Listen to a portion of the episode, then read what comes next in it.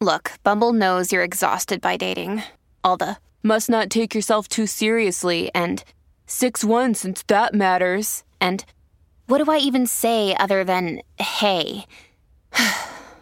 Well, that's why they're introducing an all-new Bumble, with exciting features to make compatibility easier, starting the chat better, and dating safer. They've changed, so you don't have to. Download the new Bumble now.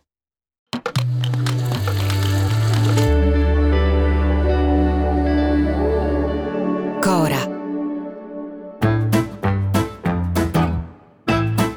Sono Luca Bizzarri, questo è un podcast di Cora Media e si chiama Non Hanno un Amico.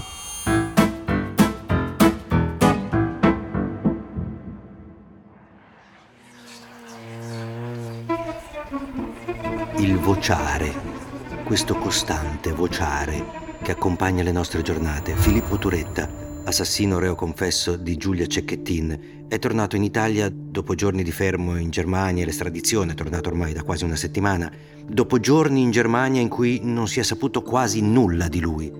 È atterrato e dopo qualche giorno io già posso dire reo confesso, perché al contrario già sono trapelate indiscrezioni, comportamenti, parole, lui che si dice dispiaciuto, affranto, davvero ha detto dispiaciuto e affranto, che chiama Giulia la sua ex fidanzata, invece e prima la chiamava fidanzata, e che su una prima pagina vuole pagare tutto e su un'altra vuole fingersi matto. Allora i genitori di Giulia annunciano una battaglia legale, perizie che si scontreranno, in un momento in cui ancora però non c'è nulla, non c'è un processo, non c'è niente di niente, anzi non ci dovrebbe essere niente di niente, però c'è questo vociare. Ci dovrebbero essere interrogatori, indagini, e invece c'è un vociare. Un vociare che mi sembra sia ormai palese non porterà nulla di buono al processo. Un vociare fatto di richieste di una pena esemplare da parte di ministri della Repubblica. Un vociare che metterà solo in enorme difficoltà chi sarà chiamato a giudicare le colpe di un ragazzo che ha commesso qualcosa di atroce, che non ha giustificazioni, ma che ha e avrà il diritto di essere difeso, ha e avrà il diritto che qualcuno provi a rendere più mite la sua pena. Il ragazzo è presente. Quindi è disorientato, come ho anticipato, condizioni di salute per quanto riguarda gli esami diagnostici che mi sono stati rappresentati accettabili.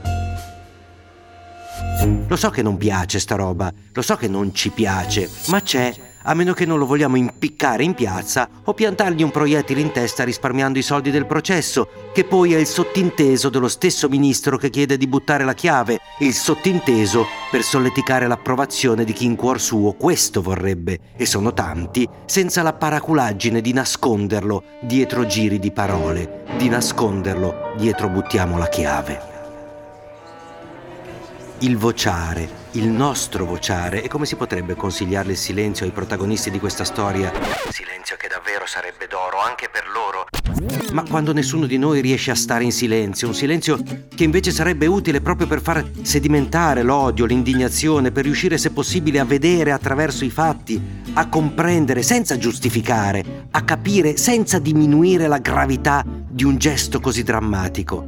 Chissà quando ci stuferà questo vociare su tutto, questo rendere l'attualità sempre un discorso da fare mentre addentiamo un panino al bar.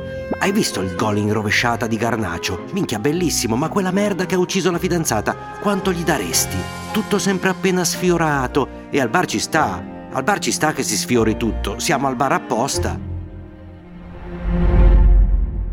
La mattina del quindici agosto duemiladiciotto, me lo ricordo come se fosse adesso, intervistato da Radio Radicale, Luigi Di Maio, ministro e vicepresidente del Consiglio dei Ministri, disse questo crollo a dei responsabili e ne fece nome e cognomi. Devo dire una cosa però, che qui i responsabili hanno un nome e un cognome, sono Autostrade per l'Italia. Secondo voi quei responsabili hanno pagato? Secondo voi quella dichiarazione voleva essere d'aiuto alla giustizia? O voleva solleticare la nostra rabbia, la nostra sete di giustizia, la nostra, e ce l'avevo pure io, voglia di vendetta? Era il solito vociare che accompagna la nostra vita e che ne diventa protagonista, anche quando non dovrebbe, anche fuori dal bar, anche quando complica il lavoro di magistrati, avvocati, giudici, cioè delle persone che hanno letteralmente tra le loro mani la libertà di tutti noi, i nostri diritti, I nostri doveri, il nostro diritto ad essere difesi e il dovere dei giudici di comminare una pena che... C'è scritto su quella Costituzione che ci piace così tanto citare. Una pena che ci restituisca un condannato vivo e rieducato. Che lo restituisca alla società. Una pena che non ci deve piacere, che non deve essere popolare, ma che deve essere giusta, che deve essere certa, e anche lì, che deve essere espiata in un posto non degradante e degradato. Tutto questo io non sono certo che succederà, sperando che anche questo mio sia solo un vociare, una telefonata tra amici, il parere non richiesto di un cantastorie, di uno che guarda senza capire, sperando di capire. Non hanno un amico, torna lunedì. Se volete commentare, se avete idee o suggerimenti per nuove chat di WhatsApp o testimonianze di nuove chat di WhatsApp, potete scriverci a non hanno un amico at gmail punto com o non hanno un amico at cora media punto com. Anche per gli insulti, prendiamo anche quelli. Non hanno un amico è un podcast di Cora News prodotto da Cora Media. È scritto da Luca Bizzarri con Ugo Ripamonti. La cura editoriale è di Francesca Milano. La supervisione del suono e della musica è di Luca Micheli. La post-produzione e il montaggio sono di Filippo Mainardi. Il producer è Alex Peverengo. Le fonti dei contributi audio sono indicate nella sinossi.